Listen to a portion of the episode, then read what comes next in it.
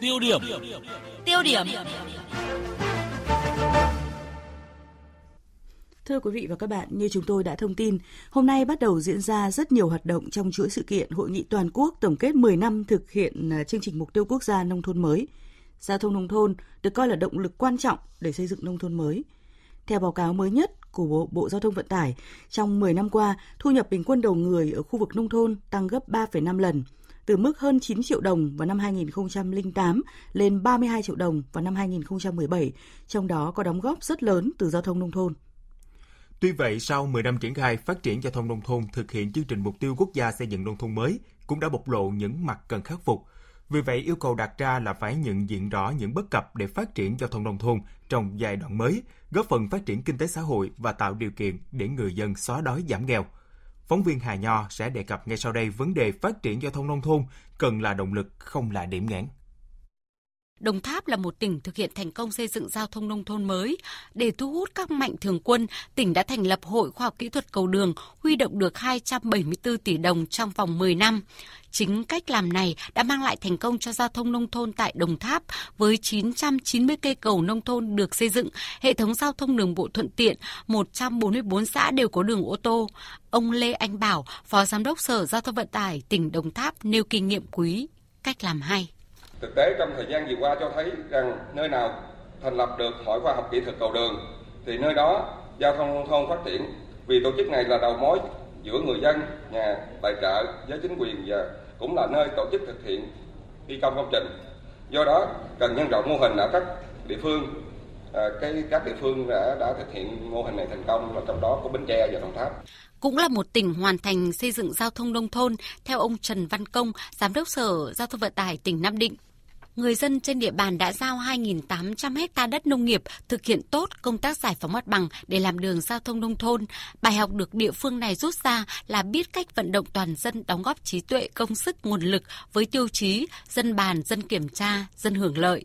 Như vậy, cùng với việc đầu tư xây mới các con đường cây cầu thì việc duy tu bảo dưỡng và sử dụng nguồn vốn đầu tư hiệu quả cũng cần được chú trọng. Ông Nguyễn Trí Kiên, chuyên gia giao thông của Ngân hàng Thế giới World Bank cho rằng. Vì cái nhu cầu rất khác nhau. Có những nơi nếu nhu cầu là giao thông lớn thì nhu cầu có thể lên tới 100 thậm chí là 150 tỷ. Nhưng có những nơi mà cơ bản đã hoàn thành thì chúng ta cũng bổ đầu như vậy thì rất là khó. Thì hiện nay chúng tôi đang mong muốn là cùng với bộ giao thông vận tải ờ, có thể chúng ta đánh giá cụ thể cái nhu cầu của cái tiêu chí giao thông đối với từng nhóm xã khác nhau từng vùng khác nhau. Và từ đó chúng ta xác định được cái nhu cầu đầu tư nguồn lực như nào, ngân sách trung ương ngân sách địa phương. Thì như vậy chúng ta mới tạo ra được cái sự phát triển là mang tính hài hòa cân đối. Lãnh đạo ngành giao thông vận tải cũng nhìn nhận rõ trách nhiệm của mình và nhận rằng phát triển giao thông nông thôn phải đảm bảo trở thành cơ sở động lực thúc đẩy phát triển kinh tế, tránh xuề xòa hình thức lại biến giao thông nông thôn thành điểm nghẽn, rất cần được Bộ Giao thông Vận tải nghiên cứu thực hiện một cách công tâm. Bộ trưởng Bộ Giao thông Vận tải Nguyễn Văn Thể cam kết. Cái tiêu chí giao thông mà nếu chúng ta xề xòa quá thì một số địa phương vì cái bệnh thành tích người ta sẽ xề xòa công nhận những con đường chưa đảm bảo để là công nhận xã nông thôn mới. Nhưng mà rồi hậu quả là gì? Người dân ở các địa phương đó là giao thông khó khăn. Tôi nói thí dụ như chúng ta giảm quy mô kích thước ờ, bề rộng đường giảm cái tải trọng cầu thì những con đường và những cái cầu đó không đáp ứng được yêu cầu phát triển kinh tế địa phương. Cuối cùng là chúng ta chạy theo bệnh thành tích. À, chúng ta có thể điều chỉnh một số tiêu chí. Nhưng mà làm như thế nào để giao thông nông thôn không là cái điểm nghẽn? Mà tạo điều kiện để phát triển kinh tế cho tất cả các vùng miền. Ngoài những kết quả đạt được, hiện nay cả nước còn 13 xã chưa có đường ô tô đến trụ sở Ủy ban Nhân dân xã, 101 xã có đường ô tô đến trụ sở nhưng không đi lại được 4 mùa.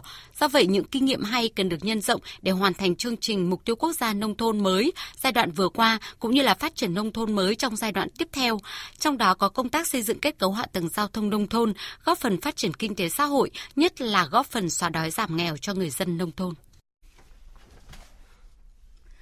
Vâng, thưa quý vị à, và các bạn, những thành tựu và hạn chế vướng mắc trong công cuộc xây dựng nông thôn mới cũng sẽ được phân tích rõ tại hội nghị toàn quốc tổng kết 10 năm chương trình mục tiêu quốc gia xây dựng nông thôn mới giai đoạn từ năm 2010 đến năm 2020 khai mạc chính thức vào à, ngày 19 tháng 10 tới tại Nam Định.